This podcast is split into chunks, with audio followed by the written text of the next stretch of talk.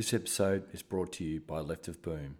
We empower leaders to respond to crisis proactively and with confidence. What an unprecedented year. I apologise to all my listeners on Crisis Talks for being quiet over the past few months. However, I've been directly supporting clients through events such as the bushfires, a global cyber attack, and now a global pandemic.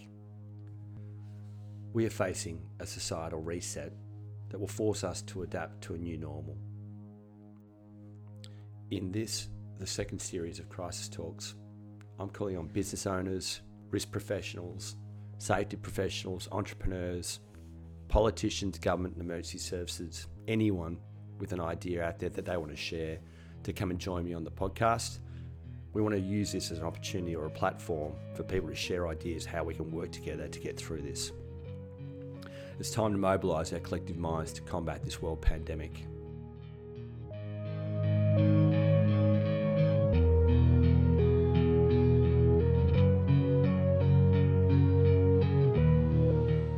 G'day, ladies and gentlemen, and welcome to the series focused on coronavirus. In episode one, I'm speaking with Jason Jarrett. Jason Jarrett is an adjunct professor at the University of British Columbia in risk management. He's worked in the risk and continuity space for a number of years and has been through incidents such as Ebola, uh, mad cow, H1N1, and other crisis events around the world. Jason shares some unique insights that we can apply to the coronavirus situation the parts that I really enjoyed in this episode were when he was talking about optimism bias, about how to manage uncertainty, and when we really delved into his Buddhist beliefs and talked about his mantra and how he applies that on a daily basis. So, whilst you're in isolation or whatever you may be doing around the world, please stay safe, look after your family, and stay connected.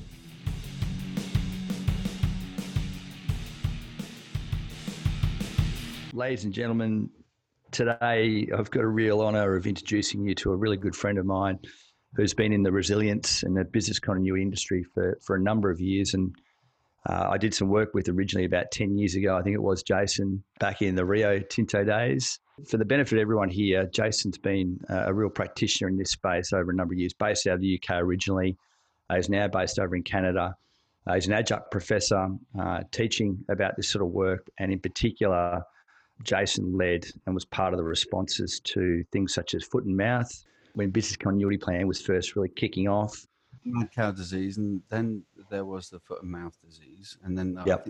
two strikes on that, and then yep. we had the uh, H1N1, um, SARS, MERS. There was quite a few potentials. Yeah, actually, and, it's been interesting this week. I've been thinking. I've had several kind of thoughts about. Uh, a memory of being in a building working for the government in uh, England. And uh, I can remember the wallpaper and everything. And I, it was, I was looking at the WHO statistics for H1N1. Mm-hmm. There was a standard kind of table, and I was looking, I was kind of putting numbers into a spreadsheet, thinking, okay, well, I could create my own graph that way, and I could, it, it would look a bit smart if I had to go because I had the spreadsheet open to me, I changed it from a 0.1 mortality rate to a 0.2. And then I saw the number change, and I thought, if I did that just for this city, just for this one small city in the United Kingdom, if I changed it from a 0.1 to a 0.2, the mortality rate, that's just a very large number. What's the treatment for it? So I kind of went through a lot of kind of elementary learning by looking at that stage. And I calculated how many intensive care bed units there would be. And there would be more needed for the city than were available in the country. Right. And I remember thinking, oh gosh, we really, you know, hygiene and care and all of these things are so important to keep these things down. But I never for once imagined we'd be looking at some of the numbers that we're looking at now. Never for once yeah, I think it's you know, the, the, the term's unprecedented. Well, it does. I mean, because it, in, typically in our business, if we do our job properly, of what we do is that nothing happens. Mm. So that's a hard thing to spend money on. yeah. hard thing to justify, but I think uh, I think I think a lot of people are cracking out business continuity plans, are sitting in crisis management rooms at the moment, working through these problems. I think are, are really starting to realise the benefits of the work that they've put in in, in preparing for these sort of things. Or so, not, or not. Yeah. It's, it's all too common the case. People think they're prepared or believe they're prepared. They like to think that they've agreed something. I call it the mm. watermelon management approach, where you have the red, amber, green, and everybody tells you it's green. You know, everyone yep. tells you it's a problem, but each management layer tells you it's greener than it was before. it's green until you ask one or two questions about it, and you actually discover it's red all the way through to the middle. Yeah, there are a lot of reasons for it. I mean, I think even back, Martin Bax, I think, was talking about strategic misrepresentation. Mm. I we call it corporate lying. the academic word for it is strategic misrepresentation. Yeah. And then obviously we've all seen the optimistic bias, which affects everything. Yeah, yeah, and I think an optimistic bias has really kicked in uh, in Australia. It's colloquially known as the "she'll be right" attitude, which saw thousands of people congregating on Bondi Beach last week, which were amazing scenes to watch when we're when we're seeing facing um, a pretty unprecedented pandemic. I saw Bondi Beach, but I mean the same is true in Brighton this weekend in England. The same is true in Scarborough and other beaches in other parts of the world. California, even in Florida, just people believing it's going it's not going to happen to them. Walk us back through Ebola, mate, and your experience I mean, that happened over in West Africa. As you know, um, I, I, mentioned the other night, I was on my way back from London on a plane, and I, while it was hot in my mind, once uh, my activities with Ebola had come to an end around 2015, I'd, I'd written, written my notes down and things that I thought were important. And uh, so the first one I've written down is how important it is to have a clear strategy, mm. a, a, short, durable, overarching statement of intent. Something that is you can repeat, that's easy to repeat, something that's 140 characters or less, something where you've got your clear aim so that everybody can repeat it. Everybody knows if they're not working in that direction, they shouldn't be working at all. Yeah. And so having a clear strategy helps everyone focus. And I think what I've I'm really wanting to see is a clear strategy from from leaders. And I think uh, the Andrew Cuomo briefings have got kind of better and better, but still trying to see what the strategy is so that you can get some kind of force and unity behind it. I haven't seen yet. How, how did you see that come into play in that situation for the Ebola outbreak? I mean, was it was it the same sort of uncertainty early as what we're seeing now, or was it the same sort of advice, or it seemed that people were sort of more galvanised to to the problem or, or oriented to what the problem was there at that point in time? A number of different things. There was a lot of corporate attention focused on the problem at the time. Mm. Uh, on the area at the time because of the investment made, because the amount of work that was required to try and yep. get off So there were a lot of detailed, focused industry groups on looking at what could be done to turn make the project happen. Yep. So set against that background, and and at the same time, a lot of organizational change. You know, when this happened, uh, we first started to get the automatic notifications, as you know, from different source providers, you know, international yep. Your CRGs, start yep. to kind of send their notifications. And I'm looking at these numbers and I'm kind of accustomed to seeing Ebola every now and again for the last 15, 20 years or so. These numbers were quite big. And I remember thinking, that's big. Hmm. That's a big number. Uh, two or three days later, the number was even bigger. And I thought, this is something I have to raise. So, you know, you raise it in the, in the weekly, it comes up on the weekly uh, conversation in the risk review team and, and starting to discuss it and saying, I, I believe this isn't, this is going to be a, a coming issue. So, yeah. and that started to kind of from January to February, and then they started to feel it on the ground in before we did, obviously. Mm. Mm. So uh, the the press was coming from the site upwards, and it was coming yeah. from corporate downwards. So I think at that point we met in the middle and and tried to uh, work with the right people to put in a structure in place mm. could manage the incident and also the perceptions around the incident. So, for example, normally having a one crisis management team at the site and maybe one having yep. one at the corporate headquarters would be enough.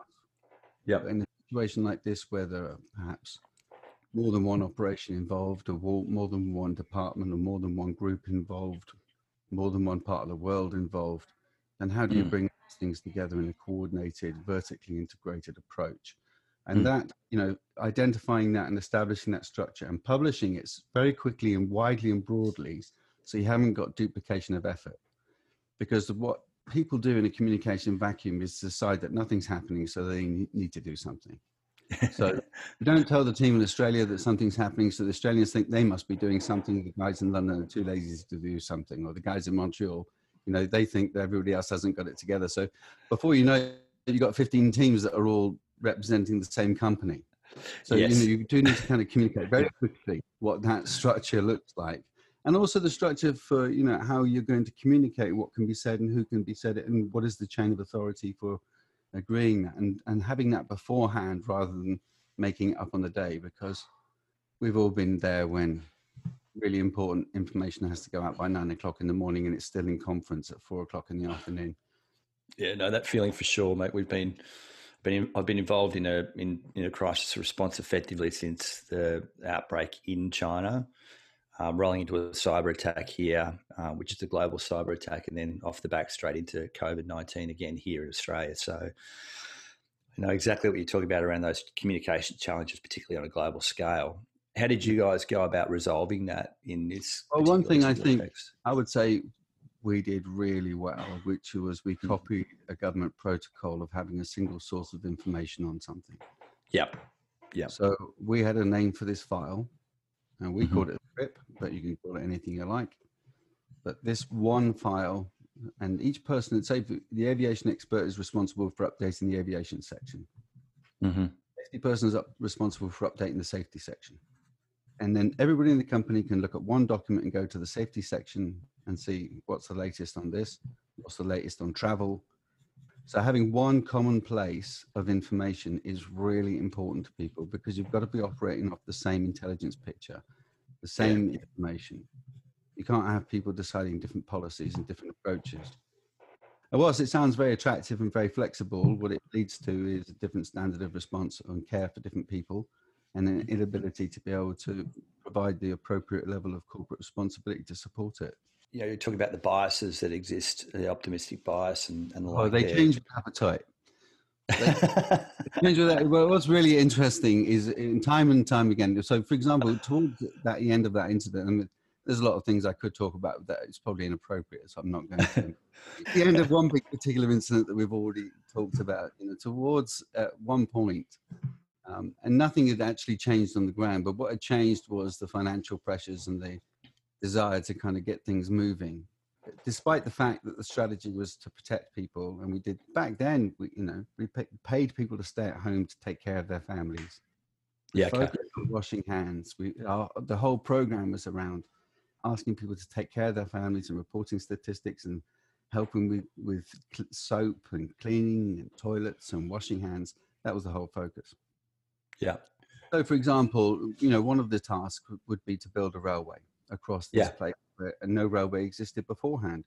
Mm. So actually, there had to be a lot of community negotiations and conversations and surveying work to be able to go. How much work is involved in building a railway? So, and, and, that had to start, and there was a certain sequence of activities for that work to start, and it was programmed, and obviously, it was going to cost a lot of money to delay it, and or to get rid of it, or to stop it, or to change it. Yeah. And yeah. I, you know, nearly every project plans on the basis of if everything goes according to plan. Mm. Opposed yeah. what is most likely to happen. You know, because if you write most likely is to happen, then every project would have and the the forty six percent um, more budget than it normally had than it should have. and it would have if it was planned properly, which is why every project overruns by 46%.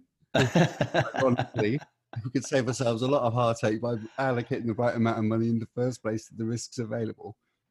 Mm.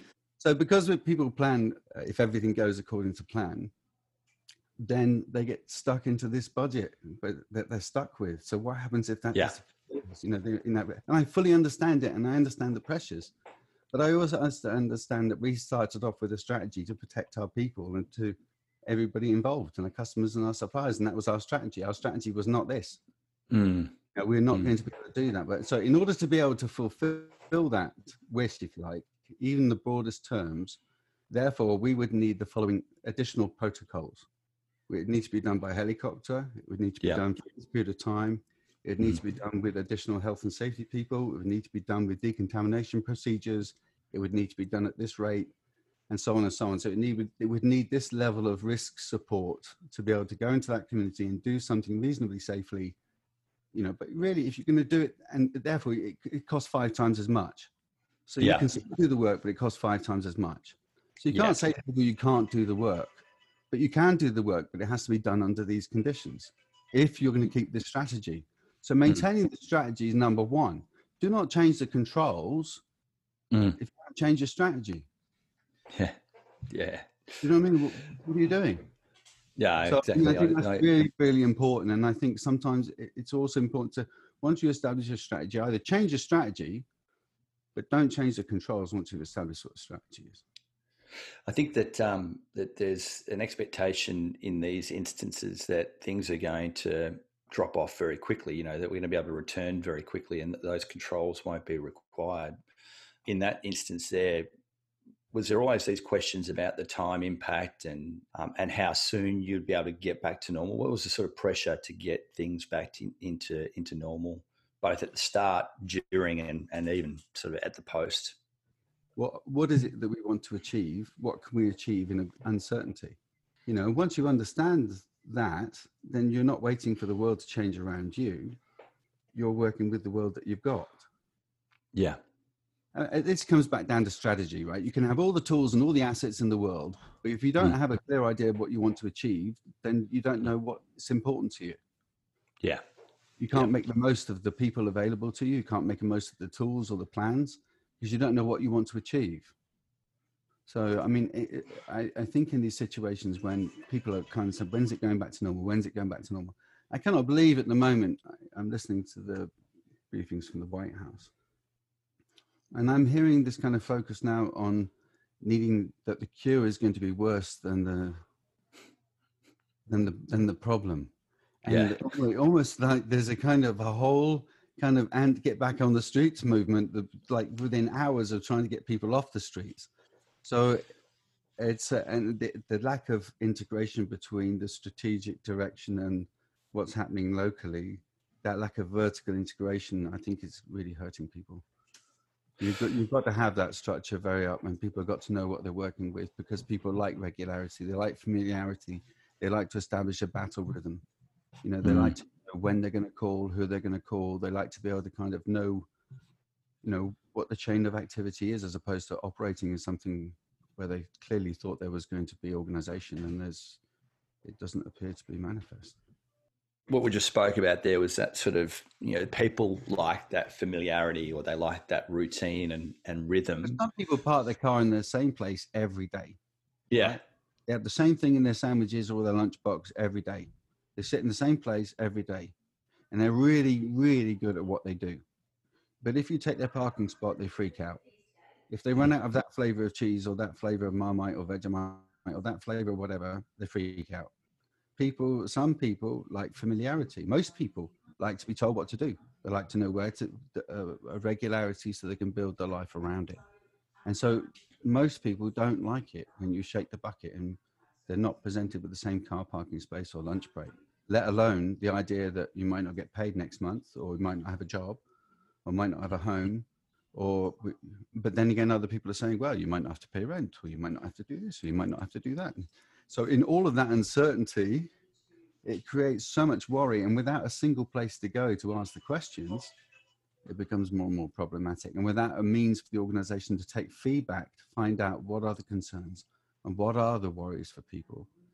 It's quite interesting that in this incredible country with so much technology they're not really able to kind of uh, get a feedback of what people are feeling and being able to kind of anticipate and use the information that would easily use in an election to manipulate people they yeah. could use the same data and use the same information to be able to kind of motivate people into more positive behaviors it doesn't seem to me like it's as as integrated. Been, it doesn't feel like it's been mobilised. Yeah, yeah. We, are sort of facing the similar issues here. There, there's a national cabinet that's been established where a, a, federation model. So the the federal government has certain jurisdictions that they can support and, and manage and certain things that they can manage um, uh, in these types of crises, but they are also then heavily reliant on the on the states that um, that have their own jurisdictions. The police forces, for example, here, um, the education systems are all handled here in the states. So we have this sort of disparate, this disparate advice that's going on at the moment, where at a federal and a national cabinet level, which involves each of the state premiers, they're saying, well, we want to keep schools open because it's it's a risk based model. It keeps the emergency workers at work. It keeps the essential services in operation. But then at the states, um, some of the states have taken their own decision around shutting down, but still saying that it's aligned to the overall model. Have you seen the similar sort of issues over in Canada? And no. what was the same sort of model that you saw or issues that you saw during Ebola as well? Not really. I mean, to my fellow Canadians, if I've misrepresent this, I'm, I'm just trying to characterize my experience of how it feels, how government mm. Yeah. And what it seems to be is a strange, um, uh, mo- uh, strange mongrel between British democracy, French democracy, and an American slash Australian democracy. So, because you have a kind of a federalized approach, but a monarchy, and mm. so you have provincials that operate a little bit like states, but more kind of aligned, unified. I think generally, I would say. Yeah. Um, but some of them are far disparate, just like in Australia. Some are really out there, very remote locations. It's second biggest country in the world, you know, yeah. and most people live within 300 miles of the border. Mm. So mm. it crosses four time zones. So very, very similar. But I, I think uh, one is our remoteness may have helped us, but time will tell. We've there's been a lot of testing early on. It's still happening, but I know the local um, hospital needs surgical hats.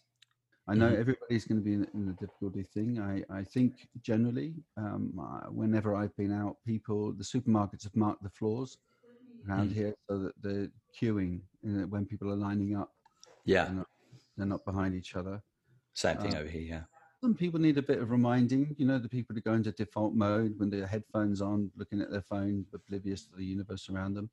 Sometimes I, did have to. There was a girl that was right, right up behind me, and, and and I just I turned around twice, and the third time, I had to say, "Excuse me," and I put my hand as if I was going to move it towards her, and said, "Move back now." And then she kind of was embarrassed and then saw where she was and then kind of let back. And I guess, you know, those kind of behavioral things that people have learned over years that we like having people near hmm. us. It's, it's hard to hold people at distance. How's the government communication been over there from your perspective? Excellent. I mean, one thing is we have the photogenic uh, premier, you know, with the Justin Trudeau, you know, it yeah. looks like stepped off Gone with a Wind. You know, um, how much does that help, though? I mean, how much does that help? Do you think, in this? I, I, think having a young, vigorous leader, I think, um, it, it certainly helps. I hmm. think mm. having a, whatever your politics, I personally support the guy, and uh, mm. I think it's great having somebody who's appearing at the same time every day with quite a good briefing. I yeah. think there are lots of things we've got to understand just because similar to Australia, but in proportion to the country, we're a very small population of 31 million people, 32 million people, and we've only got so much money. So, and yeah. an economy that depends upon the US. Yeah. So I, but I think within the means of what we've got and with the spirit of the people, I think I'm seeing most people, certainly where I live, people have been self isolating pretty much for the last week. Um, I'm really proud of University of British Columbia. Um, I teach there, and really quickly, within hours of making the decision about two and a half weeks ago, three weeks ago, I guess, the university made the decision to close the doors, and um, all staff effort was spent to immediately make available everything available through technology. Yeah. And my son is a student there, and I know he's doing his lectures and exams. I know all of that is continuing. I know that I'm attending on Collaborate, listening to defend the theses, and and I it, they've done it, and uh, hats off to them. I think UBC have done a great job considering the time turnaround, mm. and still in midterm. I think it's phenomenal.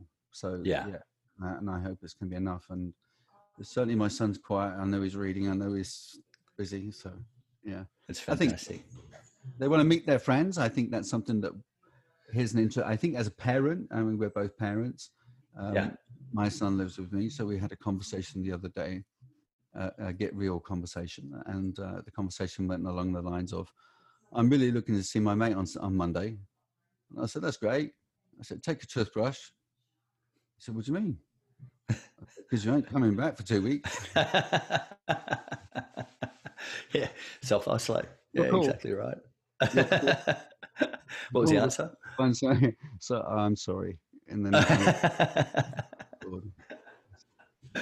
simple fact is, son, you can come back, kill me, and then you got to live with my body in the flat for two weeks. So yeah, yeah, no. unfortunately, it's uh, uh, as we've seen though the um, the jokes aside, we've seen obviously the, the real challenging circumstances that happened in Italy with um, with those well, decisions having to be made. I mean, we are light-hearted because we work with these things quite a bit, but mm. nothing light-hearted in what we're seeing at the moment at all. No, and I mean, you, you saw this also. You also saw this sort of firsthand with Ebola, though, too, mate. So, what were some of the real lessons that you learned around the preventive measures, and then also in the response? You know Just to tie off the last bit, it, mm. you know, we agreed, you know, that people have got to maintain the strategy through to the end until the situation's resolved. You can't start something that do be, be going back to work again. Yeah. And if you do, then you've got to be able to have the right conditions, in which case it's going to cost five times as much. So why are you doing it? Yeah. And what's really driving it? So let's mm-hmm. take away some of the drivers. Uh, travel control, one really great thing about being a large organization was being able to call the travel provider like American Express or someone like that that organizes mm. travel for large organizations and be able to have our relationship with them completely integrated so that we can say mm-hmm. the only person you can issue flights to is somebody who has these following pieces of certification. Yeah. So then when you've got people trying to undermine the system and booking directly, they can't book directly because they yeah forms. And anybody yeah. applying to it flags to me every day who's trying to get out of the country. And therefore they've got to give me the business reason why they need to be in that part of the world and what they're doing. And then I think, okay, they haven't, we haven't communicated properly. So then by the time the team meets in the evening, we're saying, okay, well, these are the questions that are coming up. We're clearly not communicating here. So we need to strengthen this part of the communication section tonight or for today. Yeah. So the yeah. one thing about the crypt was this documentation, it was so valuable, this mm. source of information that it was updated often every day but the front page had where the where the updates were, so you weren't having to consist, consistently scroll through 400 pages or 300 pages. Yeah, that made yep. it very very useful. Then obviously, as things kind of calmed down, we got our rhythm together. It became once every three days, become mm. became once every week. It became one central place so that everybody could go to that easily. Anybody who had yeah, a stakeholding or a rights holding into that issue could open yep. that document and see we're making the decision about aviation based on this. We're making the mm. about safety based on this. We're making the decision about the business based on this. So there's no no rumors. Everything. Yeah. How is it organized? Organize organization chart in the background. Have we got the best graphics department in the world? Yes. Okay, let's put them to purpose. You know, make me an org chart that looks really great. I think you leveraging your strengths, you know, because people really want to help. Yeah. In situations, everybody wants to help. Everybody feels powerless. And if they can do one thing, they want to put their whole heart into it. And if it's making a poster, then make a poster. If you can find another way to get people to wash their hands, find another unique viral song, pardon the pun, but if you can find another way to get people to wash their hands, uh, do a prize giving on who's come up with the best idea to get people to wash their hands or to clean the room or to do something. Mm, mm-hmm. Where can we reward innovation? Where can we do? And I found that the constant thing was trying to find new ways to tell people to wash their hands and not get bored of it, not get fatigued of the message. And that's the hard thing at the moment because people get accustomed, climatized to risk so quickly. Yeah. Another, another 10 days of this, could you do another two months of it? Three months of it? When uh, you're planning that sort of timing factor, how did you how did you sort of think about it, or how did you start to attune people to the to the duration that you're going to be dealing with? I mean, that's uncertainty. Going back to the uncertainty thing. How how how hmm. long before we can be certain of the information? Yeah. Well, well, in particular in Ebola, if you remember, in the early weeks, the WHO website fell over. It wasn't possible to get all the information straight away. It was, mm. diff- it was very difficult to pull together a single picture in those first three or four weeks of when yep. it started to ramp up. Um, and then they started to realize that everybody's hitting that website. And I think it's possibly one of the bigger kind of web explosions that happened to WHO was when Ebola started to pick up media interest in. And I think they had to change their strategy and re redo how they were going to do their updates, redo how they're going to talk to the public. Yeah. Um, so I think in in that level of uncertainty, you can say, okay, well, how long before we can feel things are certain? We've got a certain amount of experience in the country. Mm.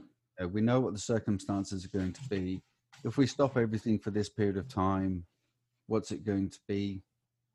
You know, I mean, I mean, Africa's different. It is a different situation to talking about our own societies here in terms of transposing the lessons. You know, trying to estimate what's happening here. It's you can only go on the basis of knowing that historically these things happen in more than one wave. Mm. We, and we know at the moment, based upon the, the world's experts and the modeling, that the earliest estimations of a peak for the United States are, are more to do with May and June. I really mm-hmm. hope not the case. But if that is the case, then we're talking about trying to restart operations. And how do we safely restart operations? How do we safely bring people back into the workplace? I mean, mm. taking other lessons, for example, um, where after the Japan earthquake and we've reopened the Tokyo office, and that was Patrick Murphy was a had some really great ideas about that. Yeah, which is deciding what are the conditions necessary for it to be safe to go back to work. Mm what are the triggers necessary to go back to work? And if mm-hmm. we talk about a risk matrix, you know, like a four by four or five by five, if, if we had a risk matrix of our current situation, where are we on that risk matrix? Are we towards the red or are we towards the green? What does going towards the red mean? And what does that look like? And if you had a little description in each one of those boxes, you can kind of say, well, which box do we want to be in, guys? And how much effort is it going to take to get into the box we want to be in? Yeah. Hmm. There are things that we can't control at the moment. I saw copper lost 25% today. Uh, see oil $20 a barrel. I mean, there are things that are going to be moving and fluid and dynamic, changeable. What do we want to achieve in this time? And what can we achieve? Yeah. And what can we do safely that's not going to? I mean, I feel sorry for other mines, perhaps, who are in more remote locations, uh, mm. sites, who caving doesn't stop for disease Mm-hmm. Um, mm. You know, there's potential of losing, you know, all bodies if it's not done. So those guys are going to carry on working. And then how do you work in a high risk environment without hospital cover? You know, that's yeah. that's predisposed to something else. So there's some interesting challenges. And uh, but let's let's everybody think because of this, w- this could happen. And if that happened because of this, but stay within the realms of not going mad. But I think it doesn't yeah. take too far to realize that this is an 18 month situation that most people at the moment don't know how things are going to unfold and um, in that uncertainty what can we do i think we have to be able to uh, certainly my thoughts center around we have to be able to sustain payments to the point where creditors will totally understand it's unreasonable for you to do it not to default mm. And I think as the days go past and as government announcements get made and as things happen, things will unfold. But I think it's really important not to worry too much about things that are going to be changing really dramatically. Even things that we thought were permanent, I think, you know, may be subject to real change. I think we're going to face a new normal. I've been calling it a, a societal reset, and it's probably nothing like we've seen since really World War One what what opportunities then does something like this present? I mean, it really does depend on on how things how well things are managed. To a certain degree, the demographic affected. Um, what will that do for wealth redistribution within families? Mm. What will that do to a lot of drivers at the moment in a lot of parts of the world is real estate. You know, mm. often at the moment in cities like Perth, for example, I know the real estate market is just on fire as it is in Vancouver. But what is the consequence of losing quite a lot of people from a certain demographic? I don't know. This is one event. Yeah. What uh, could it could is this the, the new norm in terms of will we ever be the same about personal hygiene after this? Will there still be the three second rule? so I mean, I, I, I think I think there's yeah. we could be, that is brilliant. We could see the death of the three second rule now globally. Yeah. Yeah. Is that a bad thing? I, I grew up in it, and I think it made me quite hard. But you know, doesn't it build resilience? Is that what it's meant to do? that does some good, I think. Mate, I, I want to talk about. I mean, and I'm comfortable if you don't want to go down this path from here, mate. But um, look, I know I know that you do a lot around spirituality, and yeah.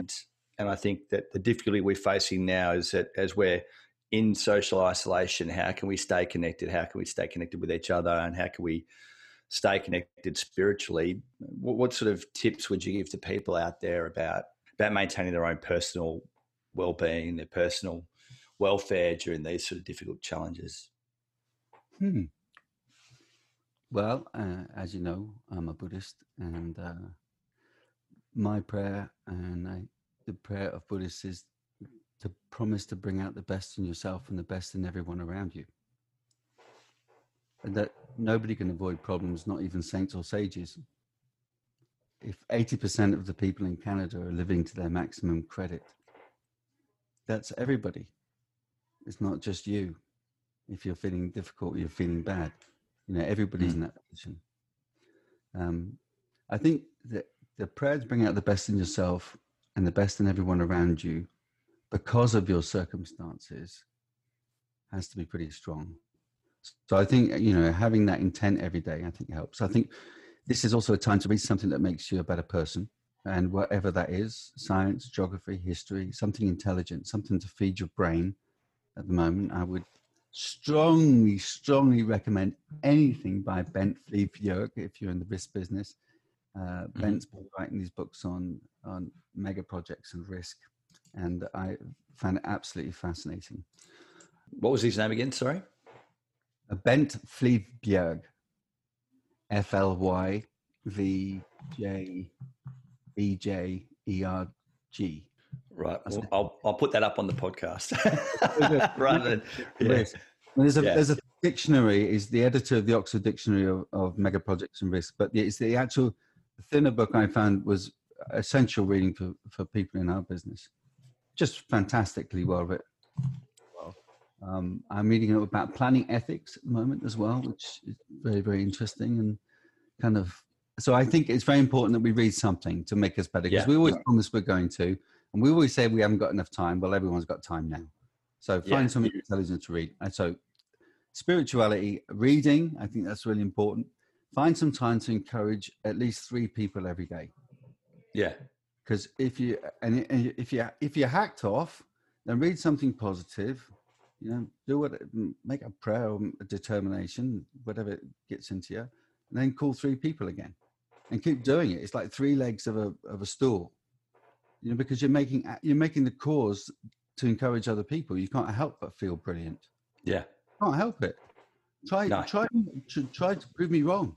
It absolutely works. so, then finally, I, I, think it's really important, and I feel slightly smug about this, um, is to find some kind of exercise routine that really helps you. So whether you do meditation or prayer, read something intelligent, encourage three people, and I would say some form of exercise. So the exercise that I do, and I have lost 60 pounds since I started, is yoga. So I use a, a program on the Apple um, iStore. It's called Glo, and there's a subscription model, and it is fantastic. Um, it's filmed really well. They've got a, thousands of different uh, styles, thousands of different people. Um, you can do five minutes, you can do two hours, and I, I have to say, I think it's brilliant. So I can do that. In, I've been doing that for the last few years anyway.